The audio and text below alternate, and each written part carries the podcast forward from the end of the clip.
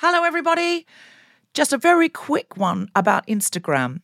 If you're on it, Meta, the parent company, is reducing the number of political posts visible to users on their feed. This is a real thing, not a hoax. So go to your Instagram profile, tap the three horizontal lines in the top right corner to open the Settings tab, scroll down to What You See, click on Content Preferences, open Political Content, and turn on Don't Limit Political Content. That's an option. Otherwise, you won't see almost anything we post because we are deemed political. Please do that now, or you won't even see the posts about our shows, our fun things. So, if you want to see Guilty Feminist content and know when we're coming to a place near you or releasing a new podcast, do it now. Planning for your next trip? Elevate your travel style with Quince. Quince has all the jet setting essentials you'll want for your next getaway, like European linen, premium luggage options, buttery soft Italian leather bags, and so much more and is all priced at 50 to 80% less than similar brands. Plus, Quince only works with factories that use safe and ethical manufacturing practices. Pack your bags with high-quality essentials you'll be wearing for vacations to come with Quince. Go to quince.com/pack for free shipping and 365-day returns. When you make decisions for your company, you look for the no-brainers. If you have a lot of mailing to do, stamps.com is the ultimate no-brainer. Use the Stamps.com mobile app to mail everything you need to keep your business running with up to 89% off USPS and UPS. Make the same no brainer decision as over 1 million other businesses with Stamps.com. Use code PROGRAM for a special offer. That's Stamps.com code PROGRAM.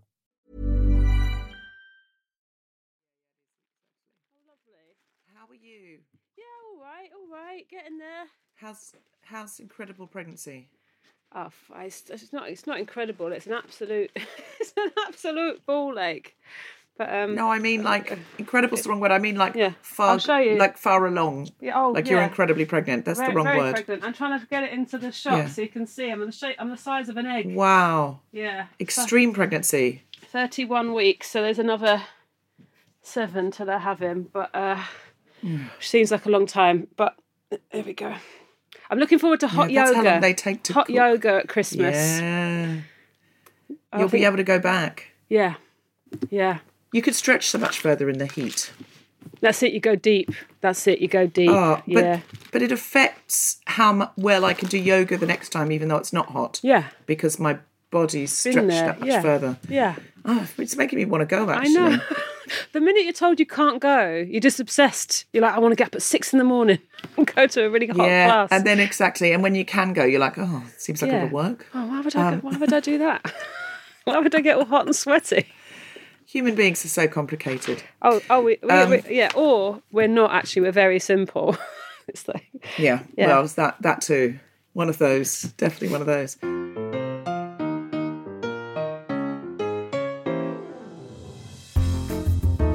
The Spontaneity Shop presents The Guilty Feminist Watches, and just like that, the Sex and the City Reheal. With me, Deborah Frances-White, and my very special guest, Sara Pascoe. Season 2, Episode 8, A Hundred Years Ago. Hello, everyone. This is me, Deborah Frances-White. and With me today is comedian, writer, and guilty feminist favourite. It's Sara Pascoe. Hello, Sara. hello. You've got a husky voice a little bit. A little. I've been rehearsing my play all week. so you started It's ha- it's smoking. Started smoking outside. Know. I, I think. can you imagine? No, it's. I think it's. Um, I think it's the sexy husk of of hard graft. Yeah, Sara. yes, This is, this yeah. is- I'm virtually down a mine in that rehearsal room.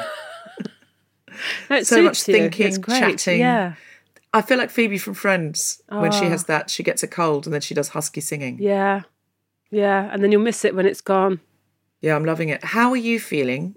Because oh. you, if if the internet reports correctly, and also I've seen you with my own eyes, are quite pregnant. I'm quite pregnant. My husband's been out of the country for four and a half months.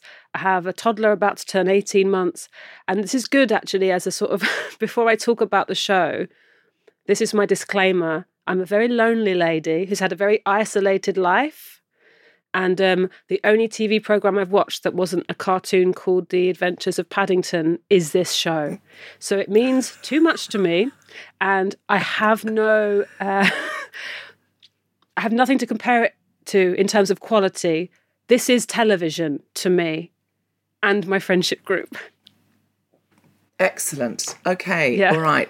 So, what we need to caveat here or take into account is that you've seen no television ever uh, effectively. That's in what we last have to imagine in the last few months, the only thing I've seen is things that my son will sit down for for five minutes.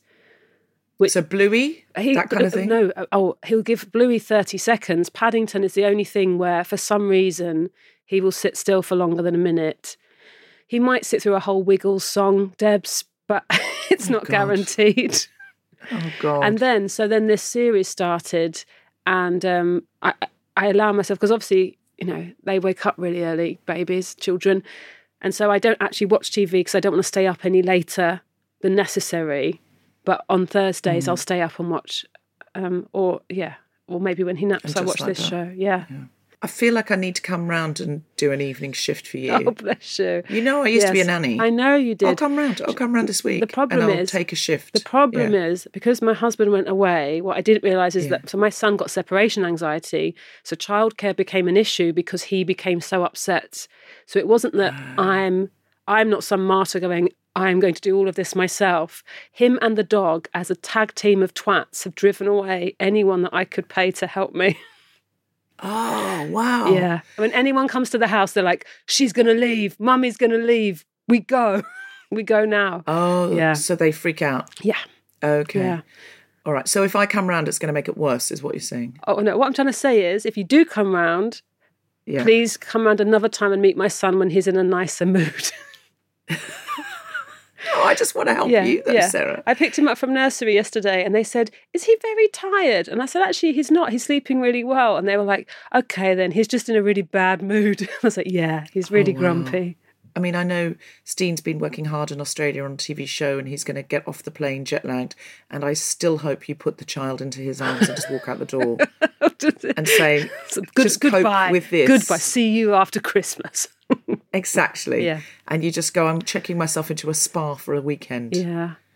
That's what you should do. Check Yeah. yourself into a really nice hotel Debs, with a massage. I, and... am going to sound like a negative Nina. Everything's rubbish when you're pregnant. They won't massage you properly. If you do go, I did go in my first pregnancy, and they do like this thing where they just sort of lay their fingers on you and rub them around, like as if everything's going to cause problems. So you can't get deep tissue when you really need it, and they don't go into your hips or your shoulders. It's like a little soft wipe. So it's just useless. Even that's spas worse. are ruined, and you can't get in the sauna. You can't get in the jacuzzi. Oh, oh you should go swimming. You should go swimming. It will help strengthen your pelvic floor. Everything's rubbish. So you have to swim, but with this enormous watermelon strapped to you, yeah, yeah. Which no one wants to do, No and you can't do any do. of the fun, relaxing stuff. Yeah. Well, listen, you're not selling it to me. I'll be honest. I honestly, I think I could do a lot for the birth rates in this country. I'm the first woman who's had IVF twice going, actually, it's a huge mistake. It. I mean, it's not eventually. Eventually, there'll be, you know, there'll be five and seven or something. Well, there was an epi- actually, there's something in this episode where the two daughters, obviously one of them's adopted, but of Charlotte, are really happy she's got a job and they're not going to see her anymore. And I was wistful, like one day my, I won't have to see my children. One day, one day I'll get to go back to work. Well, also, I it could make you feel like um, I can't believe I'm pushing this child. I'm growing this child inside of me and pushing it out so that in ten years, fifteen years time, it can go. Please leave. We're bored of you. How ungrateful! I think that bit's liberating. I think that We should all be grateful to our mothers, though, all the time, really. Do you think so?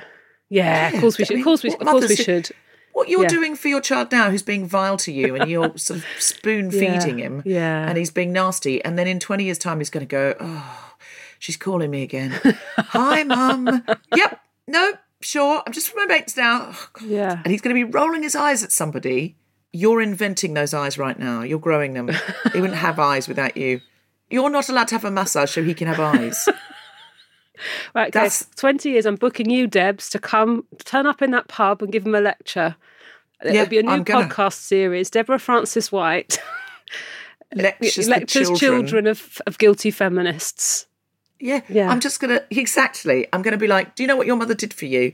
And you can't even bother to pick up the phone. I saw you reject That's that the call. I saw title you of just the podcast. Did you do you know what your mother did for you? That's the title of the podcast. Yeah. I you- you- mean- it's like um, you know, who was that guy who used to turn up the big red book? This is your life. It's like that, but Yes. negative to teenage boys. Exactly. Yeah. And I'm going to say, and do you know, while you were cooking, while your mother was actually inventing the very ears you're listening out of, your father went off to do a glamorous television show in Australia for four and a half months. Yeah. And she was left with just you and your older, inside of her, and your older brother, who wouldn't cooperate because of some, you know, small child issues that we none of us will truly understand.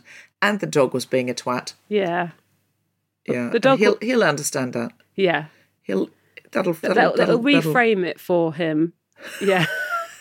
in a way that won't at all embarrass him in front of his friends in the pub. No. It's so hard, isn't it, to imagine being a baby?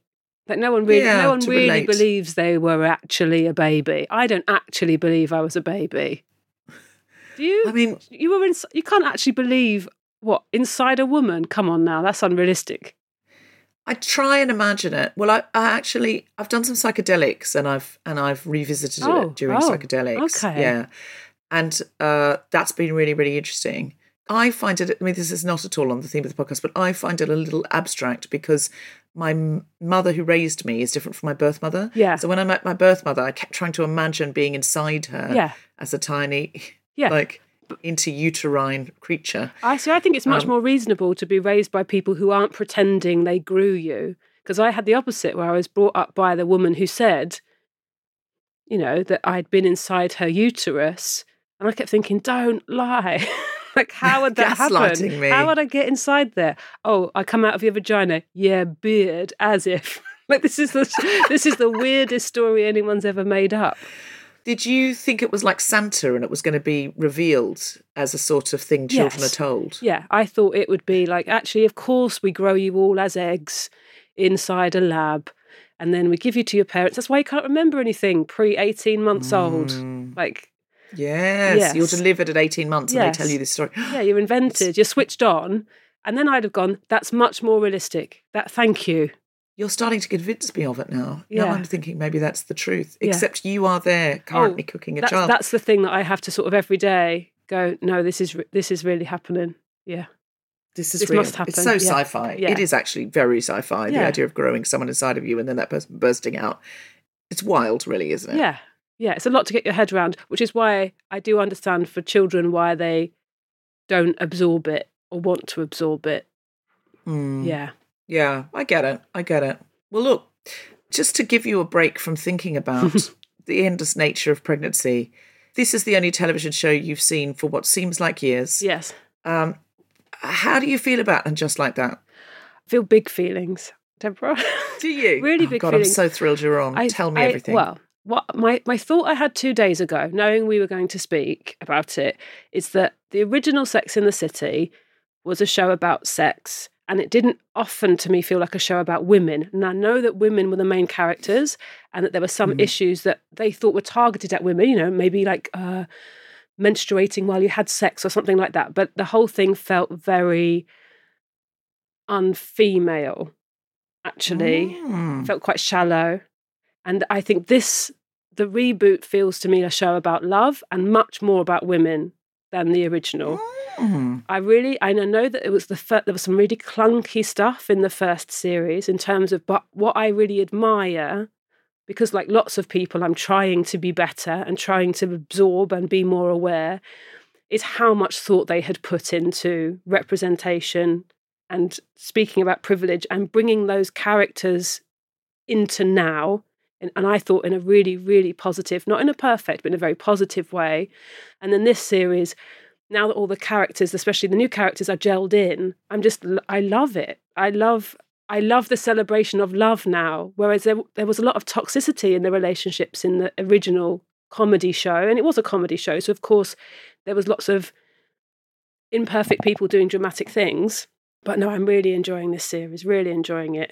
I have to say, now that all of the more clunky parts around trying to make this contemporary Yes, show that yeah. reflects more progressive values, it has they they're just I think they've taken the note. Can we just let people be people and not have black women lecturing white women all the time on race?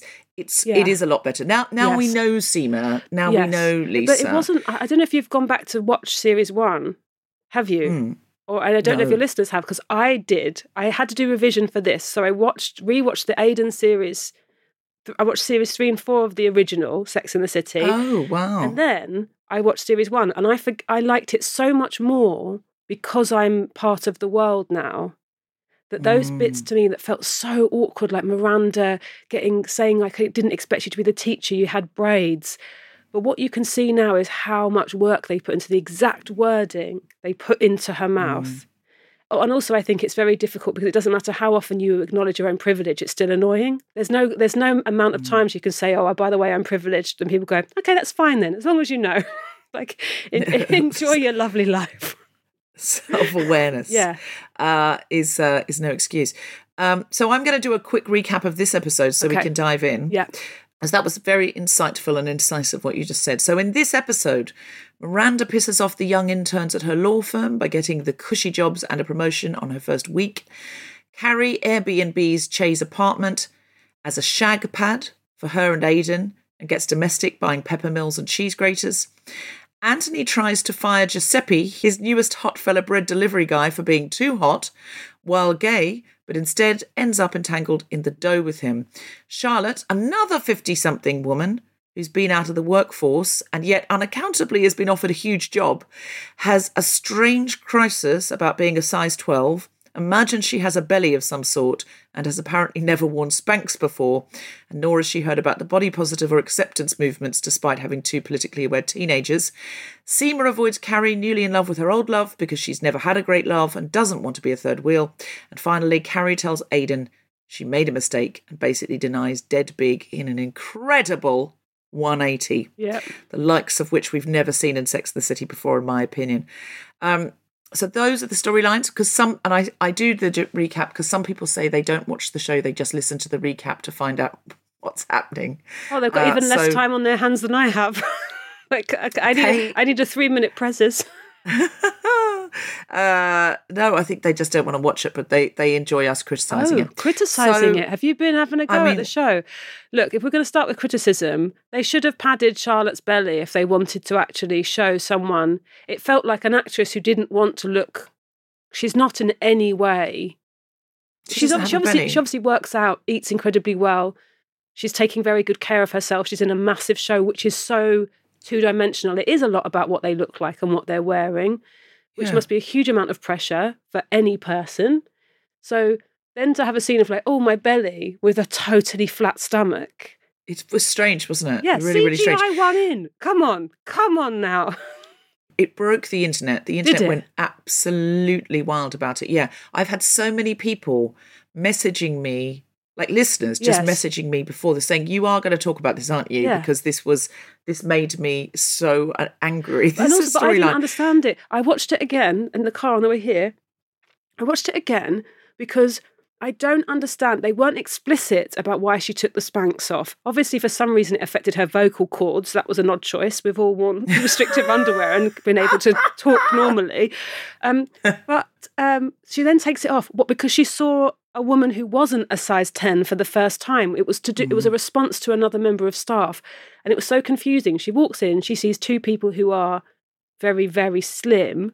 Then she sees mm. someone who, you know, Who's nor- not normal, normal size. Yeah, not skinny. And Yeah. and and has a midriff yeah, but, out, but, but it even wasn't though but it wasn't explicit that Charlotte went, of course, I like myself too. Why am I being it, it wasn't actually it I think seemed that's what like we she were very saw much- she saw a fat person and went, Okay, I'll take my Spanx off then. I'm not the biggest woman Yes. here. It, it Yes. felt it felt it could be misconstrued. the thing with Charlotte is she's got two children, one daughter, one non-binary. They must have had body moments of going, you know, either discussion around body acceptance, but or I mean, Lily is a In the first series, because I've been rewatching it, there's a thing where Lily posts a picture of herself in sports gear looking sexual at 15 years old that Charlotte has to deal with. There is a whole storyline. So, and there are, then there are people who are aware of body positivity when it comes to other people, but are still very harsh on themselves. This is sometimes the problem with a C plot in a show. You want to show the beats of Charlotte's back to work.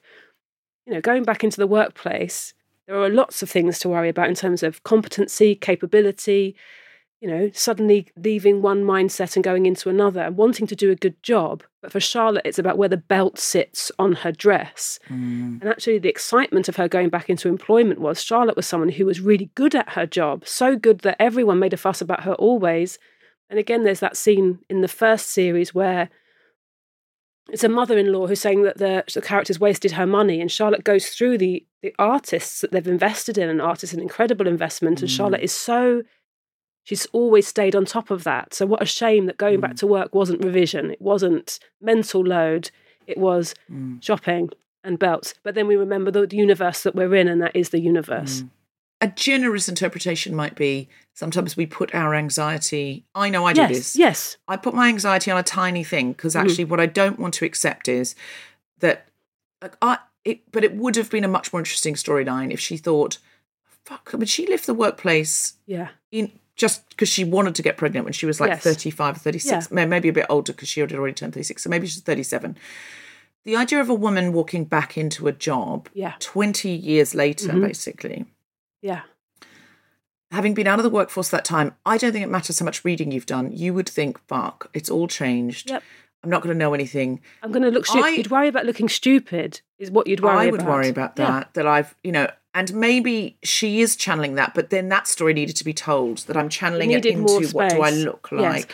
And because also, i can't face it's really about my head. Harry, who is my favourite character, Harry, who has always been obsessed with the way how sexy he finds Charlotte and how attractive Charlotte is, I don't think he would allow the bone broth crap. I think he's Mm. also so. When you share a house with someone, he hadn't noticed she was starving herself, which is what bone broth is. It's Mm. not sustenance. And you would go, you, you're absolutely. And also, in every scene, she is told how wonderful she looks. So she, Mm. it keeps being reinforced. The value is the value you have to the workplace is what you look like in your new dress. It's, it's very true. It's very true. I did actually speak to somebody who is in the art world because I said women who've been out of the workplace in, since their 30s don't just get offered jobs like that, do they? And she said actually she might because if you have a lot of rich friends who are art collectors, Mm. Russell that's Tovey. a huge Russell Tovey. value. Russell Tovey. Yeah. That's a huge value to a gallery because you can invite your friends in and say, This artist is emerging, you should invest in this artist now, or whatever. yeah. So actually, she thought she probably would. But I also think that's not being dealt with in this show, that it's a real problem when women take career breaks to have children, that they are not welcomed back in. And for Miranda to have left one sort of law and then immediately get cover, I mean, maybe she would, I don't know.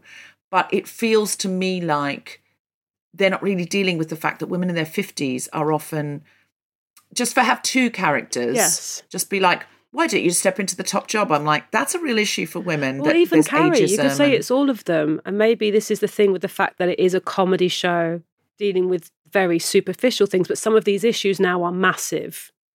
But they're Mm. still dealing with them in quite two dimensional ways. Carrie just was able to sort of sidestep into podcasting and and book and being Yeah. you know a book writer. Uh, Like there's some kind of difference between writing for a newspaper and then you know now she writes books. She keeps saying, "I write, I write books," and um, yeah, Miranda. to be fair we've both we've both done both We don't go on about it, Debs. To be fair to us.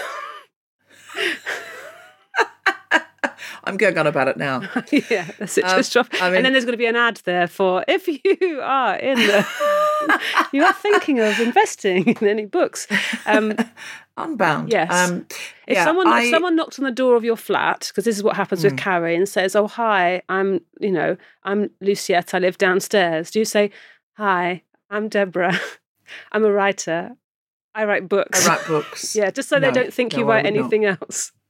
No Yeah. i would absolutely not do that i would absolutely not but i but yeah i think that's something they're not they're not dealing with and as you say this sort of waste of time storyline about a woman who's clearly a size 10 to 12 imagining she has a belly it, and putting on three pairs of Spanx i'm Yeah. like if you if you're as sensitive as that about the way you look, you've used Spanx before. I'm sorry. Yes. You do not put on three pair of Spanx so that you can't talk to go to a working job.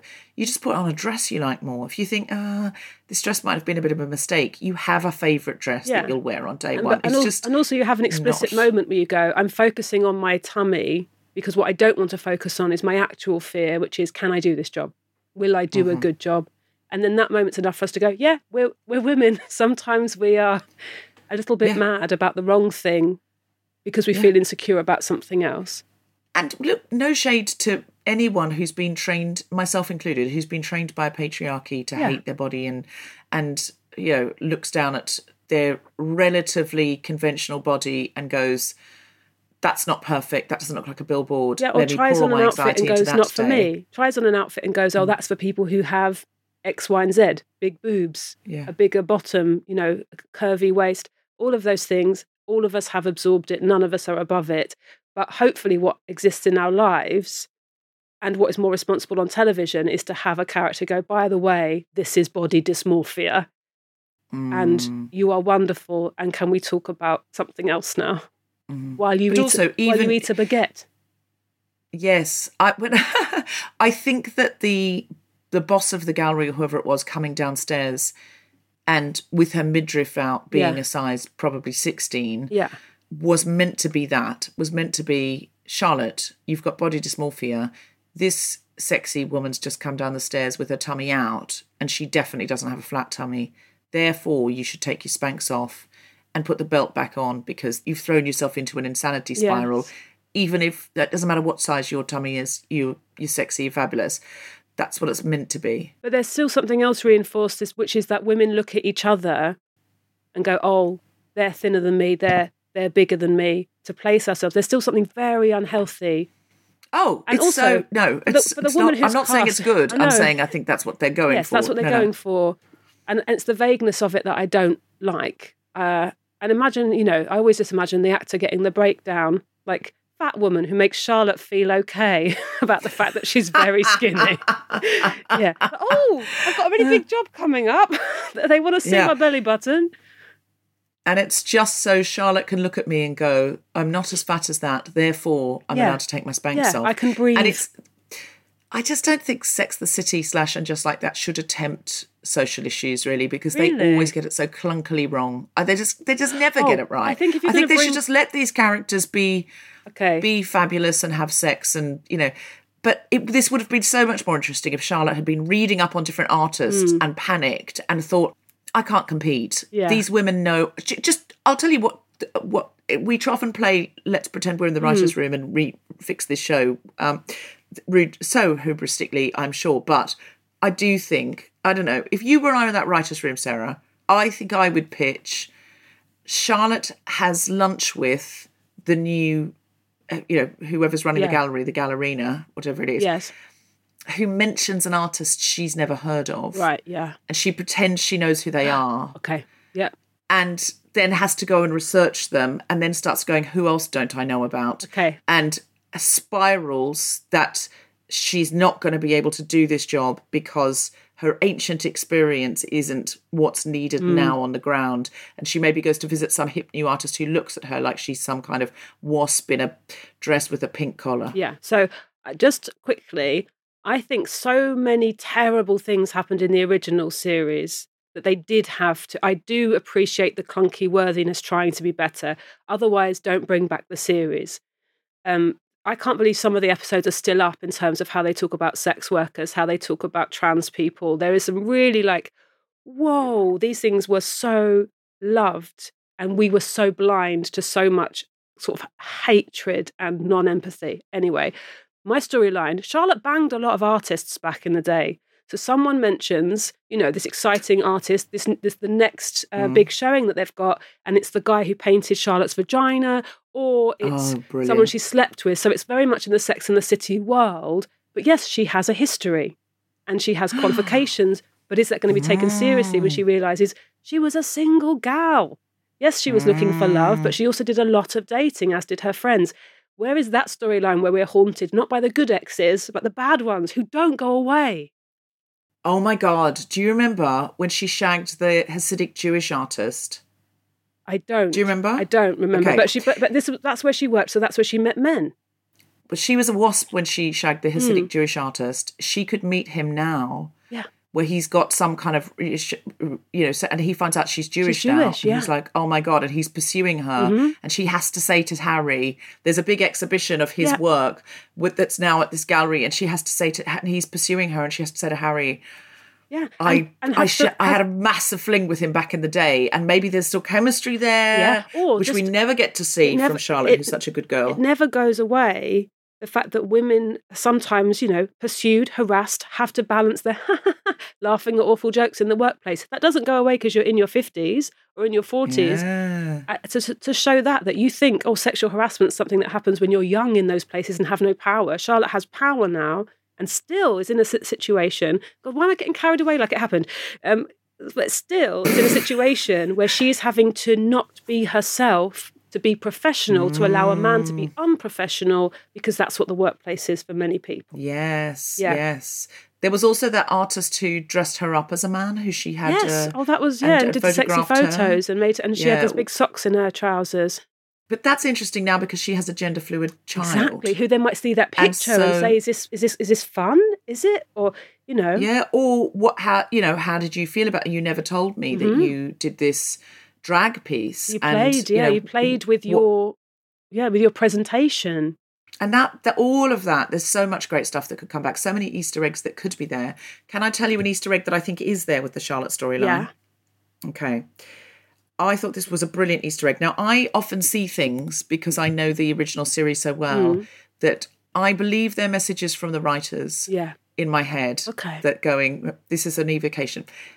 In truth, I think they're not. I just think I know the first series better than they do. There must be someone in Um, the writers' room who is the Debs who goes, by the way, everyone who you know. I hope so. Yeah, I think there is. I hope so. There was an Easter egg here. When Charlotte looked through her box of photos, Mm-hmm. imagining herself as she was, there's a picture of the four of them, of the Yes. four OG cast. Do you know where that photo was taken? We saw that photo taken in the original series. Do you remember where they all took a photo together? Well, they went to Las Vegas, and so when Charlotte, um, uh, Samantha was with Richard and was really worried, and they eventually split, split up, and they couldn't get a photo all together, but then they did, and it's amazing. Yes, that's the photo. It was actually Atlantic City, Atlantic but City, it was like okay, Vegas. but it was in um, a, casino. That's why I thought it was Vegas. And, yeah. and on the way back on the bus, because Hmm. she breaks up with him, so they can't go back on the private jet. They have to go back on a coach with all these old ladies, and they get an old lady to take a picture of them. That's that picture. And in that photo, that episode was, I think, called Old Maid, and Charlotte was turning 36 and. Yes. terrified about being an old maid. Yeah. So it's a lovely reflection there, isn't there? To then look back and go, "You are so young and lovely." And yet now she kind of wants what she's pining for in this is to be that old person. And then she takes this other picture of herself just standing on Mm. her own, a tiny bit slimmer than she is now. Yeah. And puts it on a hanger and goes, I'm going to get back there. And I'm going to do it in the most ridiculous way of Yeah. like eating this is where bone there should be like a red button thing, like they have on the BBC, where someone says, "Hey, just by the way." We're trying to reflect you back at you.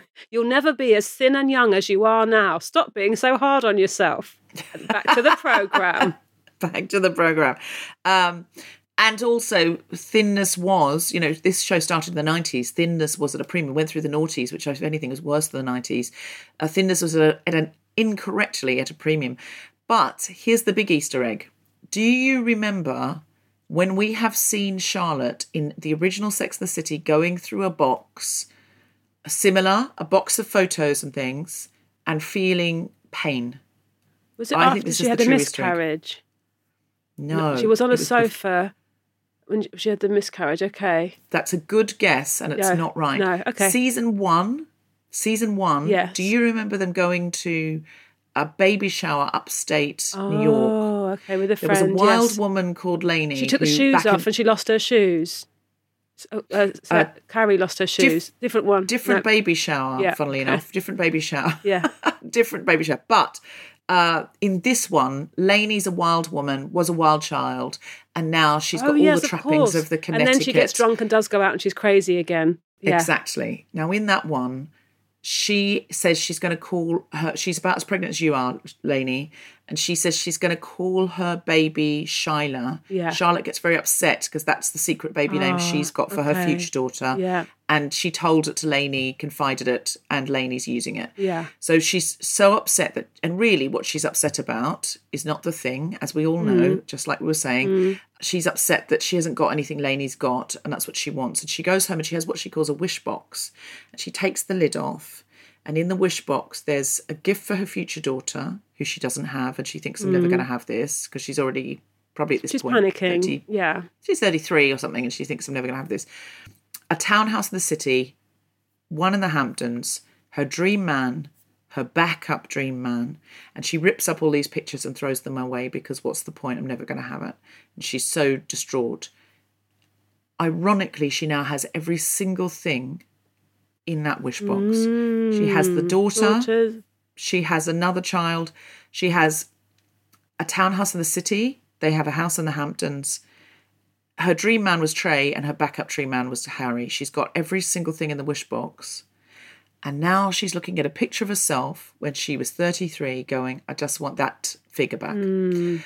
And it's this sort of reverse, Yeah. but you imagined yourself to be happy then. You were absolutely miserable because you had nothing that you Or like we, we- like we were talking about before we started recording, human beings are very simple, and we just continue to want what we don't have, or we're told we can't have. And so, even if you are the luckiest person in the world, which Charlotte is, I'm not saying she hasn't had pain in her life, but she's a very, very fortunate person. You find something that you don't have, and for older people, that could be youth, or you know, yes, it could be weight or for whatever reason, or if you've had children, it could be a pre-pregnancy body, etc., etc. Mm-hmm. And then you go, no, that's the thing that would have made me happy. Well, you had it and you weren't happy, so it doesn't work like that, does it? Yeah, she was so desperate to be pregnant all through her marriage with Trey, Yeah. early marriage with Harry, desperate to be pregnant. And pregnancy is probably the thing that's changed her body the most. Yes. And now she's like, can I also have the body I had before I got pregnant? And the answer is no. And it, that you were never happy in that body Yeah. ever. But also, what people say to you as a, I mean, it is a reminder when you say things that are horrible about your body. They go, well, your body is amazing and it is healthy and it has done these things. And for some people, what it's done is nourished children, grown children. And for the rest of us, it's like got us around, you know, kept us rested mm. when it told us when we'd had too much to drink, all of these amazing things. And we don't ever, we don't spend enough time going, yeah, why? All I do is say negative things about myself. Um, can I have a quick toilet break? is that okay? Yes, My go tummy's for it. gurgling. I'll be back in a sec. Sorry. no, God. don't. Of course. I Of don't course. even know where the toilet is in here.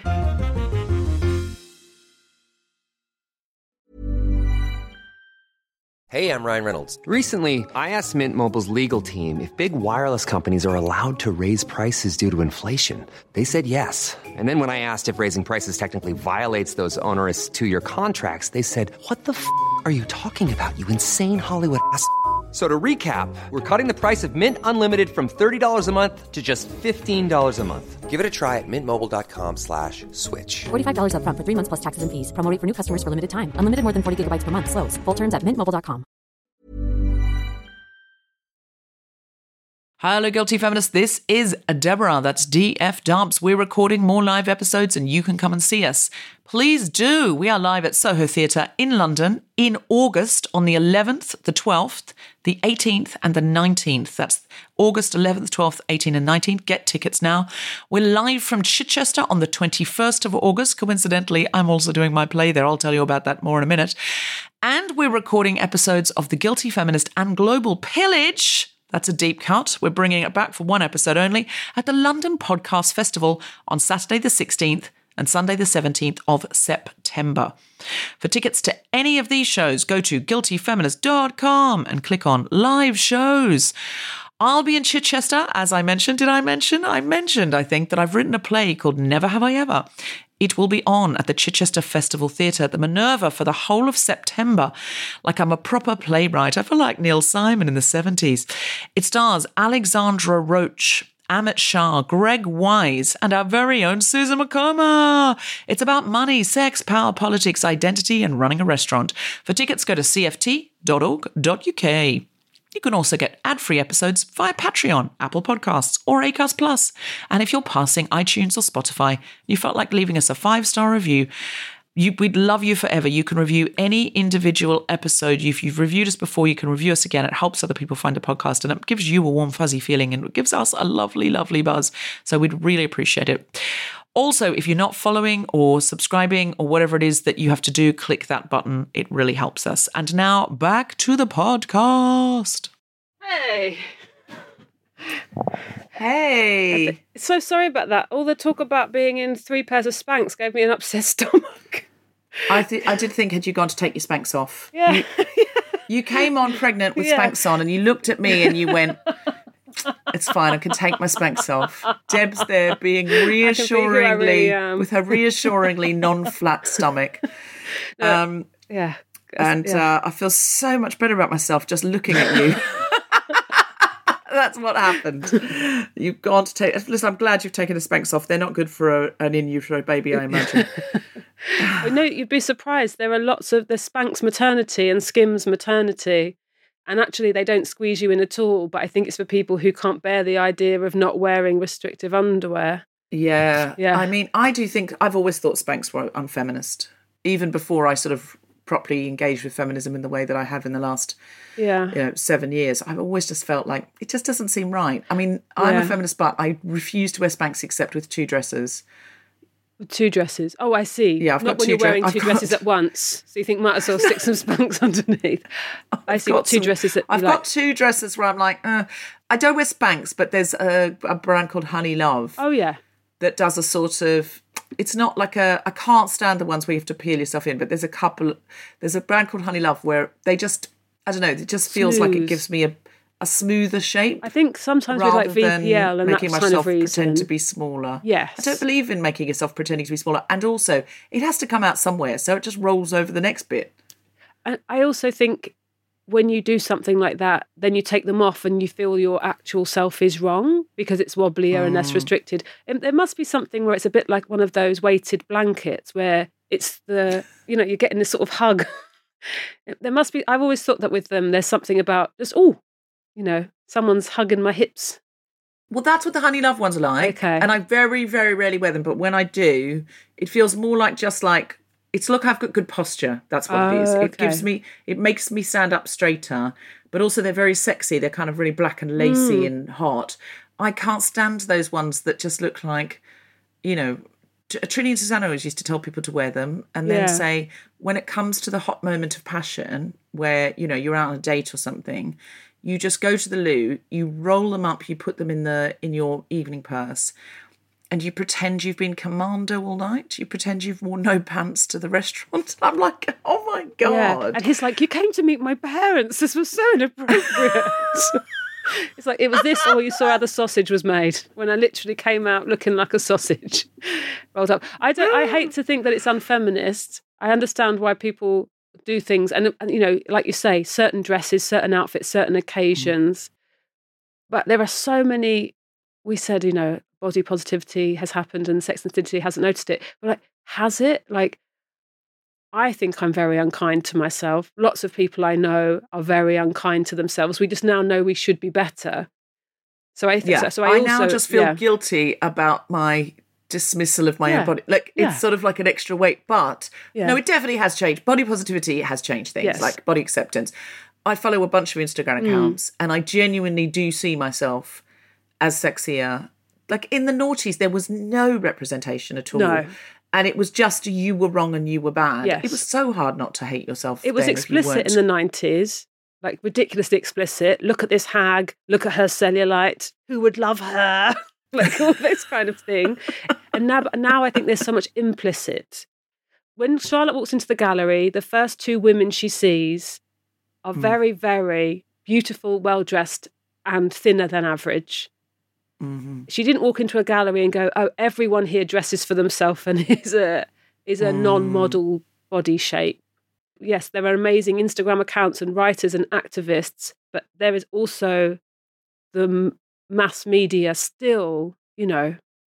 Yeah. Well, a couple of weeks ago, Yeah. Che was told to lose weight on their Yes. sitcom. Yeah, And Yeah. they were having a weep about yeah, their belly. Yes, yeah, yeah. don't, and, And- don't, and don't touch my body, which is for lots of people. That's the thing about oh yeah, roll up your Spanx and have your hot moment. Thanks, Trinny and Susannah. I felt like a pig all night who had to be sort of like put into a condom, an, an adult size body condom. What hot passions coming straight after that? yeah, fe- feeling sexy is your body is pretty exciting, and anyone who gets to touch you is pretty lucky.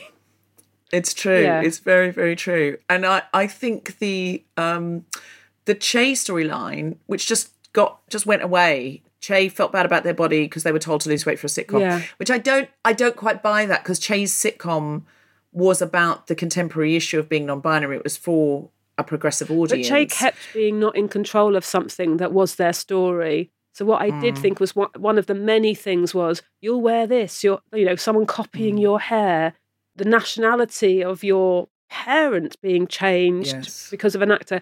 I th- it was just one of many things where Che kept being undermined on what should have been their most successful moment, their most celebrated moment, the best moment of their career. And then it then mm-hmm. eventually ends up with a huge rejection. That for me felt very authentic. Yeah, to be fair, that's true. That's true. Yeah. I, I've had that many times in my career where I've been Yes. My my show has been squeezed into a shape that I don't recognise, and then someone's passed on it because it's it's a Yeah, weird I show don't like an the shape. unrecognisable shape. I don't like that shape. Um, yeah, and I think that's very common. And I imagine everyone working on and just like that, and in the writers' room has been through it. So that for me felt very, that. very authentic. This that's making stuff. That's trying to make stuff. that's trying to make stuff Yeah, under the system. That is that is true. And uh, listen, also I don't know about American network television as well. Maybe Che would be told to lose weight, but that that storyline wasn't really resolved either. It was just like Miranda's saying, "Well, I love your tummy," and then it's like, "I guess it's okay."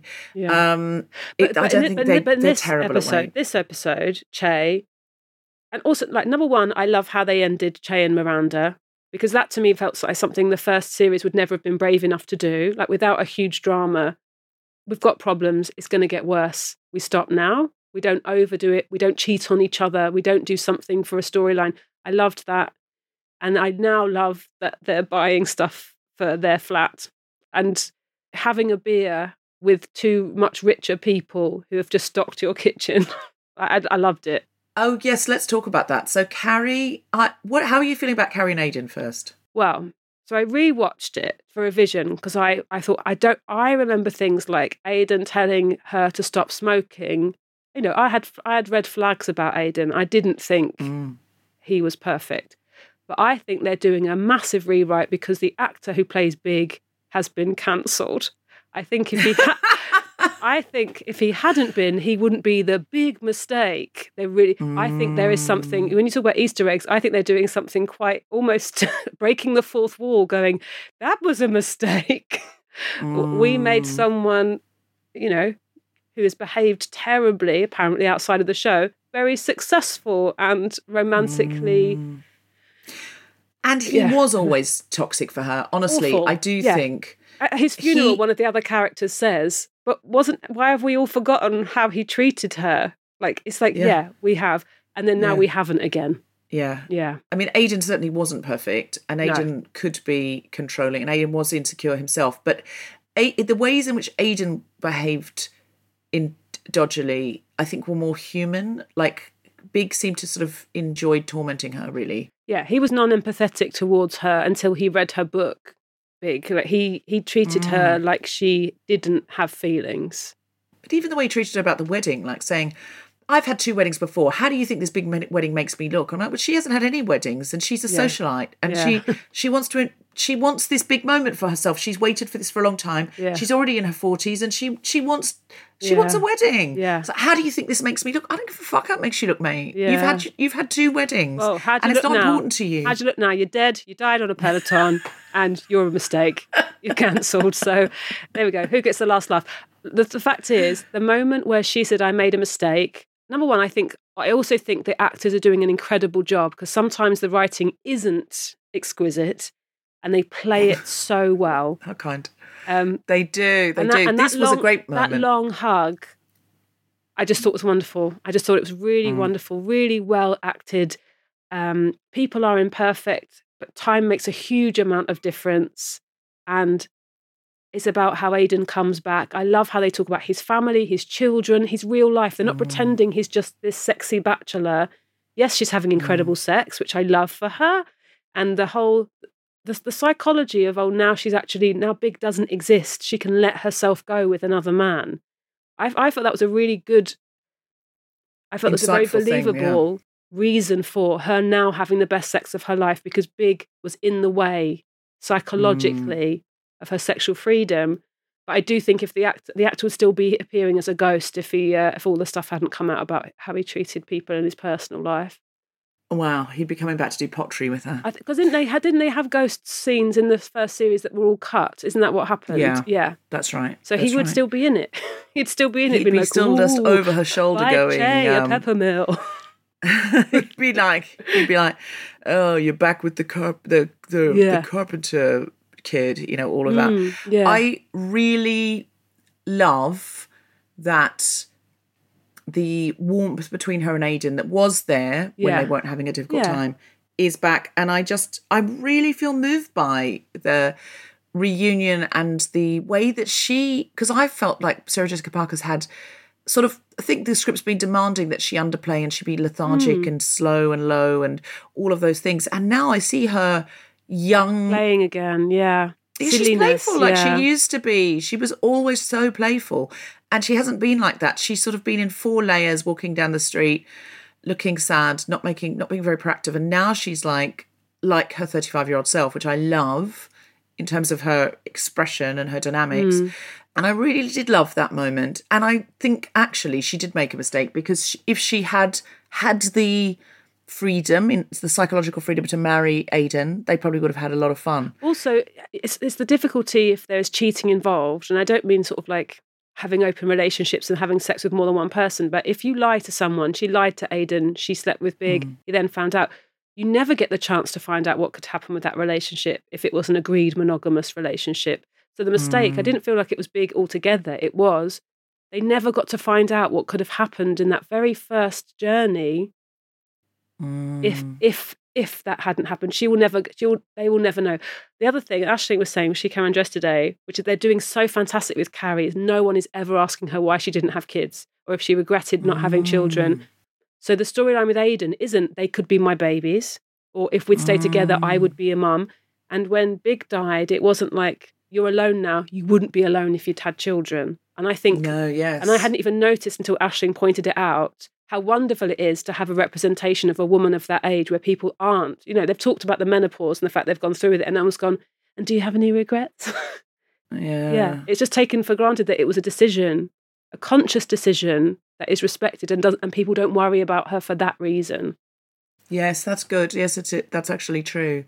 I'm very pro this program. You are. You are. You're. You're selling it to me. You- I, I'm worried that selling your it to me. listeners are going to be like, "What? we don't come here for this." No, no, no. We do say good things Yeah, about it as well. We absolutely do. And uh, no, we love the positivity. Alison Spittle said, I have to come out and say I love it. Yeah. I'm sorry. I, I apologise to everyone, but I love it. Um, she didn't say I apologise to everyone, but that was the kind Yeah. of jokey tone. Yeah. Um, so I love the two of them being back together, having their Yes. in jokes, going Yep. shopping together, dom- and the, being in someone else's apartment means they're having to do that domestic thing of like going to IKEA and Yeah. have that fun. Which it reminded me of we saw her do that with Berger, where they were, you know, in Bed Bath Yes. and Beyond. Yeah. Um, it reminded me a little bit of scenes like that that we've seen before of this Mm. domestic play. And I hope when she gets to Virginia, which will be next week, that we see. I mean, there'll be lots of Easter eggs for the the that they've already mentioned the the uh, traumatizing shack that he had Yes, yeah. upstate, where she had to be in the country as a city mouse. Yeah. But it'd be really interesting to see her interacting with his kids and Yeah. uh, how they respond to her and you know whether they want their parents to get back together. It's been five years. I'm very Yes. pleased he's not in the middle of a divorce. It's been Also, five years. she met one done. of them. Do you remember that he turned around in the street and he had the baby Tate. harness on? Yeah. So she's already met one of these children. And and that would be so crazy because you're so boring as an adult when you're like, I met you at the Edinburgh Festival when you were When you were, and, and they like, I don't, I don't care. Yeah, Yeah. he was in a harness, and he says, Yes. "I take, I call him my Mm. tater because he looks like a potato." Yeah. So I'm, I'm, I'm very interested to see how Tate's turned out. I hope he's turned out better than Brady. Yeah, me too. And this and this chicken that lays an egg in a bed, that and the turtle who's worried about the dog are the two main characters from this episode. I was really, I was really into the animals. As someone who's a vegan animal lover, we Yeah. salute all the animals in Sex and the City. Yeah. Except there was a moment where they were talking about the chicken semen and it's tasty. also delicious. Yeah, but that was her way clearly of- had someone her fork. That again, I thought was pretty good writing. That's a way of showing she just doesn't. I mean, it's it's just hard for her to hear fun, nice stuff about Aidan and Aidan's world, isn't it? That was her. yeah. Like, yeah, I eat chickens. Yeah, and which yeah, I'll eat that chicken. Yeah. Uh, Seema is avoiding Carrie in this episode Yeah. and doesn't want to go to the Hamptons with her anymore because she feels like you've had two big loves of your life. Mm. You lost one, you've got the other back. I've never had a big love of my life, and I just don't want to be your third wheel and be reminded it's that I don't have that. hard. Again, people are imperfect. All of us have had this experience when your friend falls in love really, really quickly, and it happens so fast. Mm. And especially if yeah, if you've got a holiday planned, uh, uh, yeah, and, and they have a huge sort of invested holiday because the Hamptons would be an amount of time. I thought I thought it was dealt with really well in that you know all of us have imperfect emotions that just bubble up, but they communicated about it pretty well, I thought. And Seema was very good at ba- sort of setting her boundaries. This is about me. I just need a bit of space. And it's not about you being happy, it's about how it makes me feel about myself.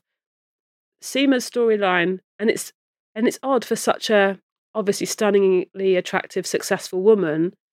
But there's this part of her life, and she's hugely successful as well. There's a part of her life where she keeps being told she's not successful, which is that she hasn't, and it's not just hasn't settled down, hasn't hasn't been in love.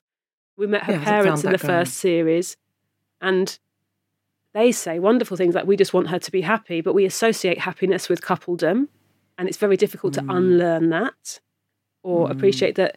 And Seema now is saying that she's maybe not happy, whereas we Mm. always presumed she was.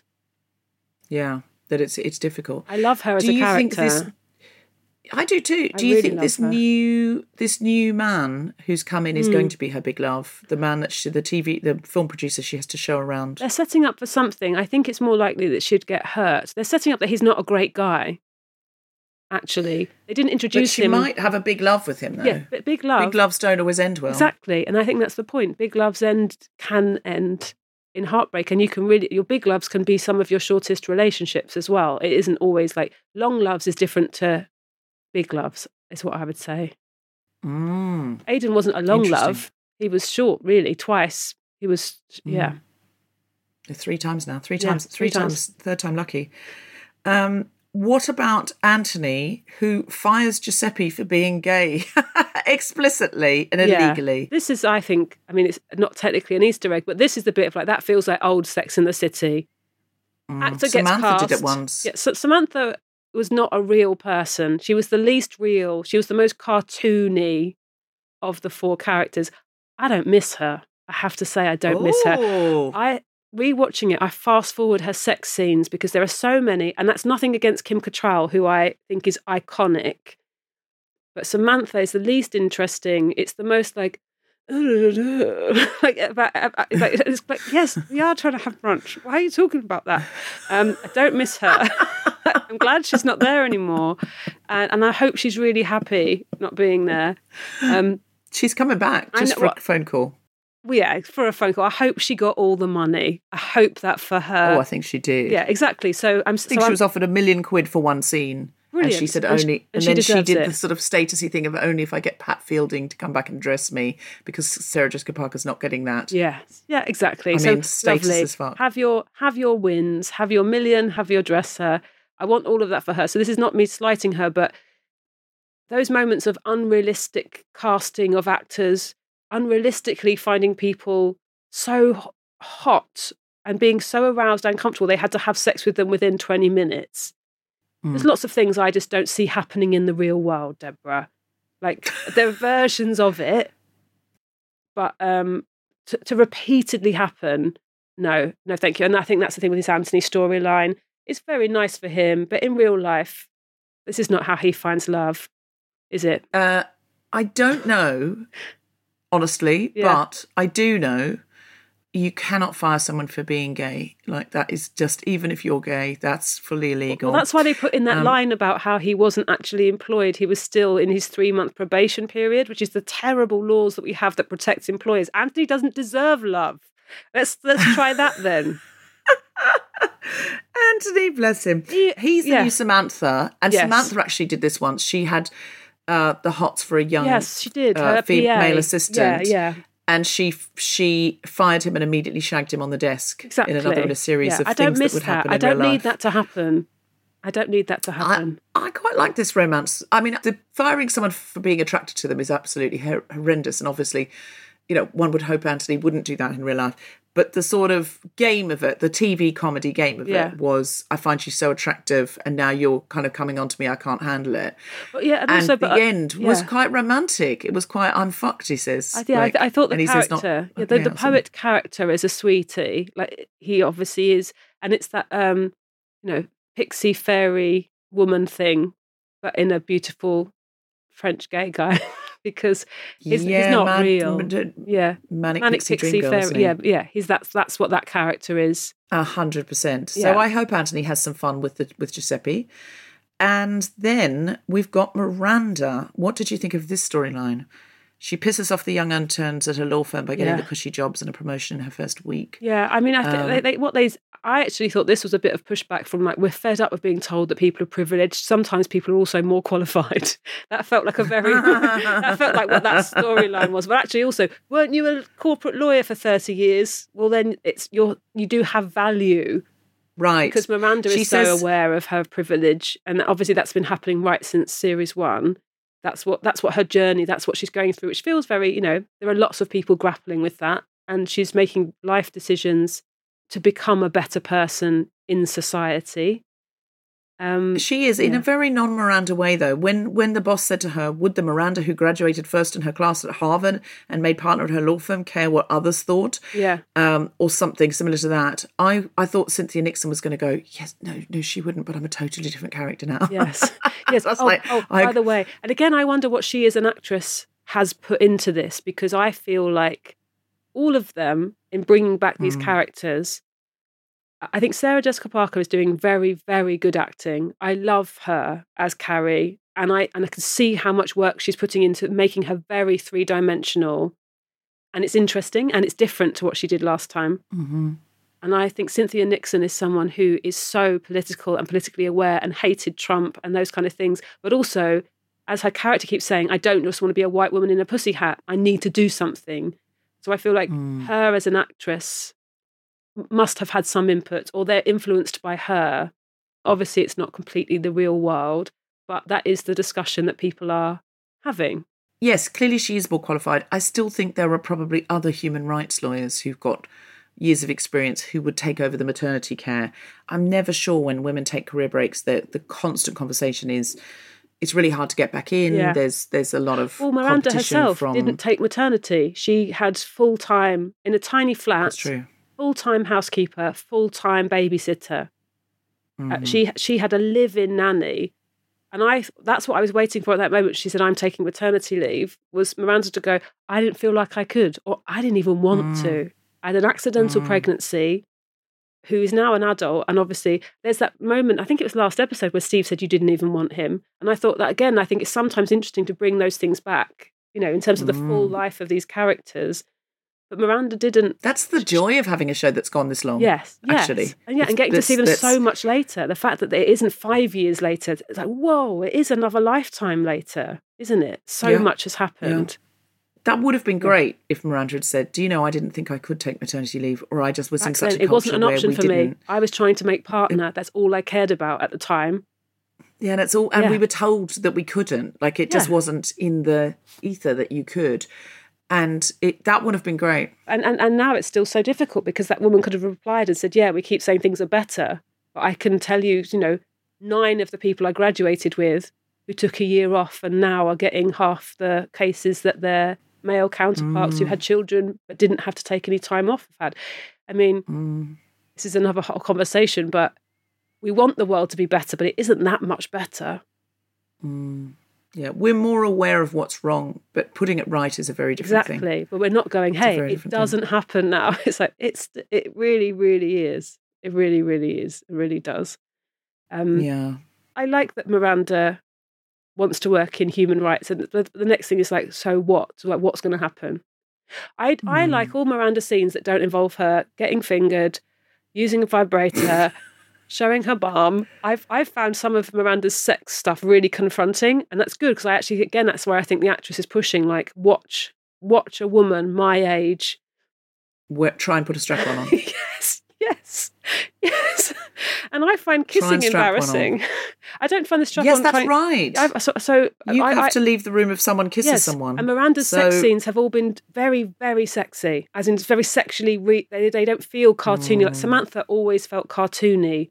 She was always just writhing on someone, like you know, get sort of like. So, Mm. Yes, aware yo- of a camera, really. Mm. yodeling, yodeling, not actual. Whereas Miranda shows actual pleasure. She depicts actual pleasure, and I find it Mm. incredibly embarrassing. Just the whole concept of pleasure, embarrassing, awkward. Yes, Um, t- talk talk about it. Don't show me. Just do it in your own time. Um, any catwalk uh, hits or misses for you this week? Any any outfits? I mean, obviously there was the ridiculous, what I thought was quite a twee dress anyway for someone in art. Was sort of like that black dress that Charlotte had with the pink collar and the pink belt. Yeah. I thought this is very twee for the art world to me. Mm. Anyway, it's not very high fashion. It's very kind of suburban. Actually, I didn't get that, and I also It's didn't very like. girly. It's very girly, and that's what Charlotte's sense of style always was. It was very feminine on the side yeah. of, yeah, lacy collars, small tight waists. I mean, like yeah, Miu Miu kind of yeah, Alessandra Rich kind of thing. Yeah, I didn't feel it was the most interesting dress she could have worn back to her first day. Um, but also, Carrie was walking down the street in a dressing gown at one point, like a pink, a pale pink dressing Oh, yeah. gown. Yeah, I was like- I, so I find the clothes very uninteresting, which I think is why I didn't watch Sex and the City the first time round. I only watched it during COVID, so this is it's a whole new environment to me. Mm. Um, and I watched it with modern eyes rather than at the time. I'd love Oh. to be like them and be in New York one day. So I forget to even notice. They seem to me like a, a bunch of very badly dressed women most of the time. Tea towels on shoulders, visors. I like it when like something like she'll have a bag that's the shape of a pigeon. And I'll be like, I bet you get that in Claire's accessories, and then you Google it and find out it's five thousand pounds. and you go, well, Yes, that's you right. should have gone to Claire's accessories. That's right. That's right. I didn't think this episode was so much about the clothes as the love uh, between her and Aidan, Hmm. which I am thoroughly enjoying like a warm bath, like a warm noughties bath. Yeah. It's like traveling in time, but also getting to see that sometimes things can work out uh, years later and they are having fun. And I really am enjoying John Corbett's performance. I happen to know he's very good friends with Chris Noth, so it'll be. I wonder what's happening behind closed doors there, and what what uh, John Corbett's saying to Chris Noth because Oh, they were the two that Oh, stayed very in touch. good yeah, friends. Oh, I, so like real life, Yeah. actual friends. yeah. You know, in the pandemic when everyone was doing those reunions and interviews about the Yeah. old times because we couldn't make any new content. Yeah. they were asked if they still stayed in touch, and Chris Noth said, "I mean, all of our lives have gone in different mm. ways, and we all live. You know, we some mm. of us East Coast, some of us West Coast. We've all got families. We just." Yeah, we don't have time for that kind of old socializing and stuff. But he said the one person I stay in touch with is Corbett. Uh, mm. John Corbett and I are really close.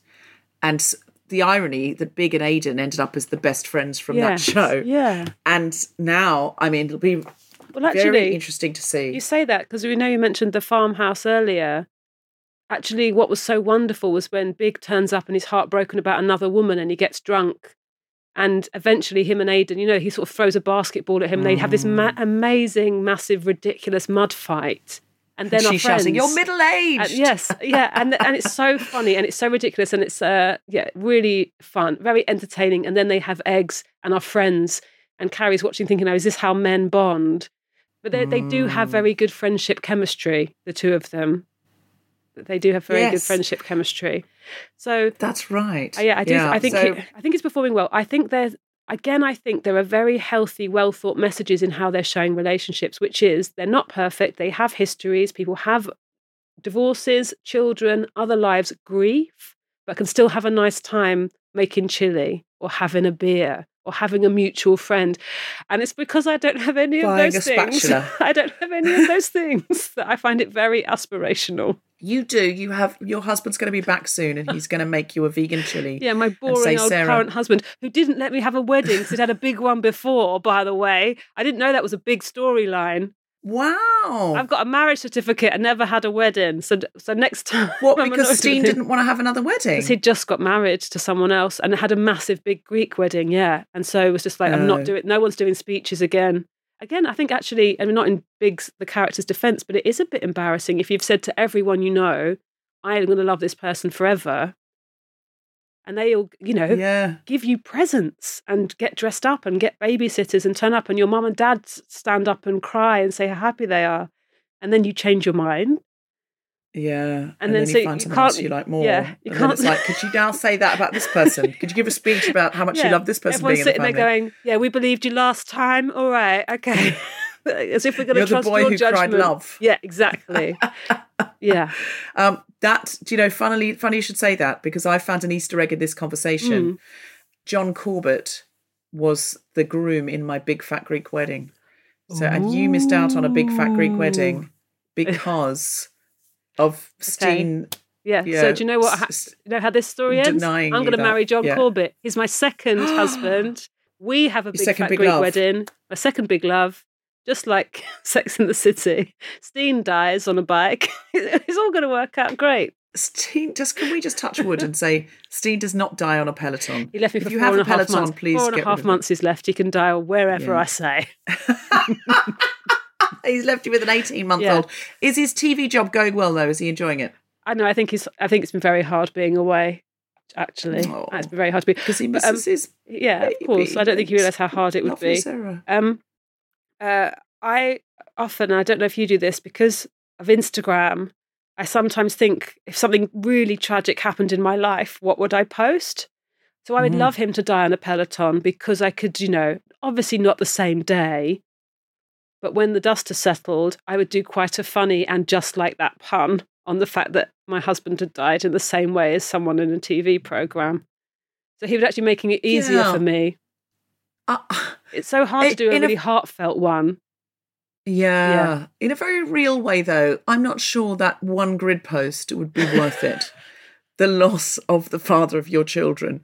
Um, Oh, I I'm not. I'm not saying it equals itself out. I just need to know what to post in that situation. in that situation. I mean, it's important to think it through. That's the kind of thing I think of. Yeah. I think of my own funeral. I think of Tom's funeral. I think of, you know, I, I always think about those kinds of things. Mm. Yeah. Um, just, you know, in the bath or something, I just start Yeah. imagining what it would be like. Yeah. I think it's as well to plan your own funeral a little bit because otherwise people will get it wrong. And also, then what you want to happen with your online content? Like, do you want it deleted? Do you want everyone like writing underneath? Yeah, I Yeah. think I'll go with writing underneath. Wanting underneath, But I do want a bit. I do want a live celebration. I don't want one of those funerals where people go, "Oh, she just wanted us to dress up and laugh." I don't. I want you in black. I want you crying. Yeah, I think we should time, all wear honestly. um because I when I think of you, especially with black, I would think of you know the wrap dress and you know the, the big hat. I remember your Mm. Edinburgh poster where you had mobile phones all around your head.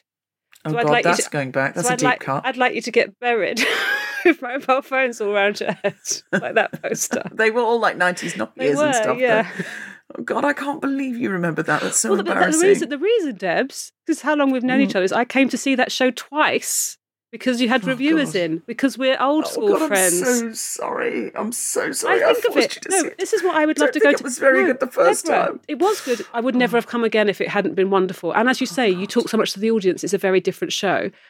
All the But I the had work, to. the There was that only ten do of them. But here's the thing that I'd love to say to people in Edinburgh. Actually, if anyone in, in Edinburgh is listening to this as a nice aside from the festival, is Mm, everyone I know be. is hugely successful. Started out playing small rooms in caves that are, you know, dangerous for the health and fire traps. I honestly think I nearly got cholera that year Yeah. in that cave, wet cave that we with, perform with friends coming in to be bums on seats because an online reviewer from microwave.com's coming and this could change everything like all of us started there it's um I was Yeah. so miserable at Edinburgh. Oh my God, I was sorry, so miserable. sorry. It wasn't it wasn't meant to be so bad much. memories we're talking about your funeral No, no, no. Listen, it's good to see how far Yes, you've come. it is, it is It's a bit like Charlotte and her wish box. The Mm. things that I had in my wish box then, Many have. of them I have You now. have. You have. And it's really important to remember that and to like, you know, go, no, you you push past these things Yeah. and and you get there and you're right. If you are in Edinburgh and you've got one person in the audience, as I saw there was a story about I thought that's what I only had one thought of. I thought of that girl, and I and I Yeah. remember those tears, and it's why I'm not strong enough to go to Edinburgh anymore because I would still cry those tears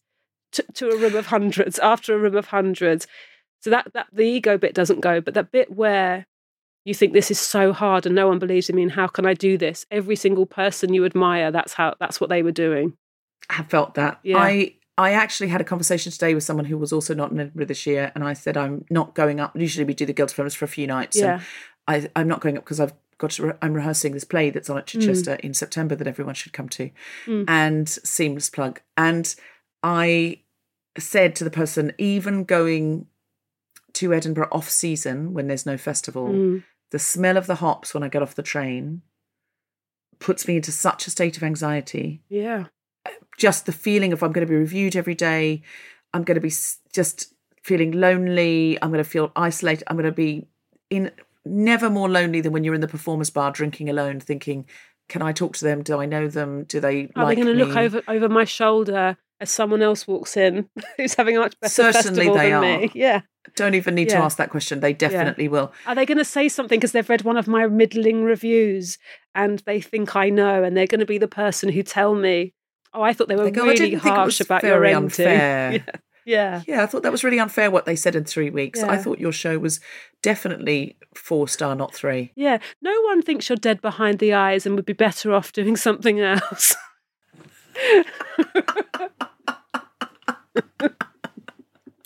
yeah. Oh, oh. yeah. Oh god, it's oh, so it's so horrible. I was in a play once at the Fringe, and somebody said that I had the all the sparkling charisma of boiled ham, yeah. of a boiled ham. The list once gave me Um, two stars and said worse than genocide. Oh my god! My first Two ever hour. stars? Two stars Would they- worse, what- worse than Would genocide. they give genocide three stars? Apparently. Well, look. it depends how you're using success as a measure, I guess. Yeah. Two stars worse than genocide. Worse than genocide, yeah. genocide should get no stars. It's the, kind, it's, the, it's the kind of thing that trolls write when they're like, uh, asking her about comedy is like asking Myra Hindley about childcare. it's the kind of, that's an exact quote of something someone's wrote under an About you? Yeah, yeah. But, you know, they're, they're the kind of things that do, they burn themselves into your brain. Mm, it's very Yeah. hard to move past them. It is. It Um, is. It's it's Edinburgh. but one one must release. I actually Mm. found this because I didn't see the boiled ham at the time. Yeah. I saw it years later when I was googling something else and wasn't expecting to see it, and I found it incredibly funny. But and I Mm. Yeah. still oh, found it incredibly okay, funny. great, yes. But if I had seen it at the time, it would have burnt itself into my brain, and I would not find it funny. And you have to go out It's and do a show that day with what you're hearing in your head is they're all thinking boiled ham, boiled ham. And then that's what would happen in a bar. A comic you like would come up and say, Hey, do you want a I glass think- of wine? think- And you go, Do they know about boiled ham? Do they know I'm boiled ham? I'm either going to have to tell them I'm boiled ham and, and, and I'm fine with it, or wait for them to go, So, have you been cooking any pigs recently? Oh God, it is. It's so cool. So I think so you're much more live pig than boiled ham. Oh, Yeah. All the spark sparkling charisma for boiled ham. Yeah. Anyway, I look. It, also, I was in a play, and I don't act much, Hmm. so they might have been right. But um, I just think, God, imagine writing that, knowing that the person might see it, and being cool filing it, Yeah. being just feeling, just sleeping well that night. I could never do it. I couldn't be a critic. No. because. I just can't. I just can't bring myself because I know what that feels like to have ab- that said. Yeah, I think about it even in terms of us talking about this TV show, which is massive, and the writers' room is across the Atlantic and is nothing to do with us. I still think having made things, hopefully, hoping that people would understand what I was trying to say. It's so easy to go. This is what you failed at. This is what you didn't do. This was a Mm. glaring hole. This is your blind spot. I'm so gentle because I I see the good intentions in things. Mm. I- and also how hard it is to make things and how hard it is to make Yes. at all and how hard it is to make things well. So And- having said I yes. could never be a critic, I have criticised this show. But so what I would say as well is but that I'm not saying stuff like that though. I'm not the going huge "Ooh, you're a improvement from ham." second series from first series is why people are so upset and this is me who don't get commissioned after a first series Mm. because there is no space to make mistakes in TV anymore because it's ratings and it's too expensive. It's like it's too expensive a place for you to make any mistakes. Mm. And it used to be like the first season of Blackadder Mm. is Or The It Office. doesn't- people didn't watch it- it, You know, they still got a second series, and then people, you know, it became a massive cult hit. Yeah, I think the first season became a cult hit on UK TV Hmm. Gold or something like that, and that's why they got the second Oh, season. really? But I think yeah, because they brought it back then on the BBC, mm. realizing that they they but they buried the first mm. season of The Office. They buried it like eleven o'clock at night and switched the times around and stuff. And it was only it was only that you could binge it on Gold that that made it a hit. Oh, Otherwise, it would have died a, Yeah. a terrible death. Which brings us around to the fact that is that not the show that Steen is currently making, the Australian yes, the Office? Australian Office. Yeah. And he's playing the Jim part or the or yes. the Tim or the Tim yes, part. he's playing the romantic lead. This is uh, this is how it is being married to an actor. They're very depressed for ninety percent of the time because they don't know when they'll work, and then they get a phone call going, "Hey, you can kiss another woman and get paid," and you have to say "well done" to them. They're doing, oh, so happy for you. yeah. well, look, fortunately, season one of The Office is all about pining and no kissing, Yes, isn't it? it is. But Kim Cattrall is playing Pam, so God, we'll can you imagine? That would be so funny. I would love it. That I would, would love be it. so so funny. I would love it. Um, well, listen, it's been absolutely wonderful to have you on, and this has been a wonderful analysis of this episode. I'm glad you're enjoying it so much, and it's I a break, am. a very brief break from motherhood when your child is asleep, uh, very briefly. And uh, is there anything you came to say that you didn't get to say about and just like that? I said earlier that Harry's my favourite character. I actually Mm. think they've done wonderful things with Harry and Steve, but I just think Mm. Harry Harry's so funny, and and I love his and Charlotte's relationship. And again, it's underplayed. It's not a storyline. He's just there. I loved the whole dust coming, uh, and I, I yeah, I, I I think they're showing very very aspirational, healthy, you know, monogamous relationships, and it's wonderful. That's what I think. Not that that's the only good kind of relationships, but yeah, nice. Me too. I agree. And also, as a public service announcement, don't drink bone broth. It's Well, just don't. Don't think Eat- that your employability is connected to your waistline. And if you No, get fired and- by someone for your sexuality, please contact Miranda, who's now a human rights lawyer. Excellent, excellent. Um, listen, this has been an absolute joy, Sara Pascoe. I wish we worked together more. We should do some more stuff together because you're just an absolute joy in all of our lives. We're lucky to have you. And by that, I do mean the world. Ah, thank Um, you. thank you so much. I'm so sorry now to end this and send you back to your child and dog. Oh no, I'm excited to go back. I'm excited to go back. That's what Are you? happened. Oh yeah, it's Stockholm syndrome. Yeah. Have a fantastic weekend, Sara. Thank you, and you. It's Good luck with the play. Absolutely delightful. And just thank you so much. Uh, Never Have I Ever Chichester Festival Theatre, all September. Tickets going fast. Um, uh, oh, do you have anything to plug? Uh, if anyone's listening now, I've got a London show at Regent's Park Open Air on the 13th of August, and I've got a, my first novel coming out on September the 14th, which you can pre-order, and it's called Weirdo. Oh, I love that. Please come on The Guilty Feminist and talk about that. I'd love to. You have been listening to The Guilty Feminist. Watch us and just like that with me, Deborah Frances-White, and my very special guest, Sara Pascoe. The producer for The Spontaneity Shop was Tom Zielinski. The Guilty Feminist is part of the ACAST Creator Network, and just like that is on Max in the United States and Sky Comedy and now in the UK. See you next time for episode 9. There goes the neighbourhood. The Guilty Feminist is provided exclusively from ACAST. Find it wherever you get your podcasts. Hi, I'm Daniel, founder of Pretty Litter. Cats and cat owners deserve better than any old fashioned litter. That's why I teamed up with scientists and veterinarians to create Pretty Litter. Its innovative crystal formula has superior odor control and weighs up to 80% less than clay litter. Pretty Litter even monitors health by changing colors to help detect early signs of potential illness. It's the world's smartest kitty litter. Go to prettylitter.com and use code ACAST for 20% off your first order and a free cat toy. Terms and conditions apply. See site for details. Even when we're on a budget, we still deserve nice things. Quince is a place to scoop up stunning high-end goods for 50 to 80% less than similar brands. They have buttery soft cashmere sweaters starting at $50, luxurious Italian leather bags, and so much more. Plus, Quince only works with factories that use safe, ethical, and responsible manufacturing. Get the high-end goods you'll love without the high price tag with Quince. Go to quince.com slash style for free shipping and 365-day returns.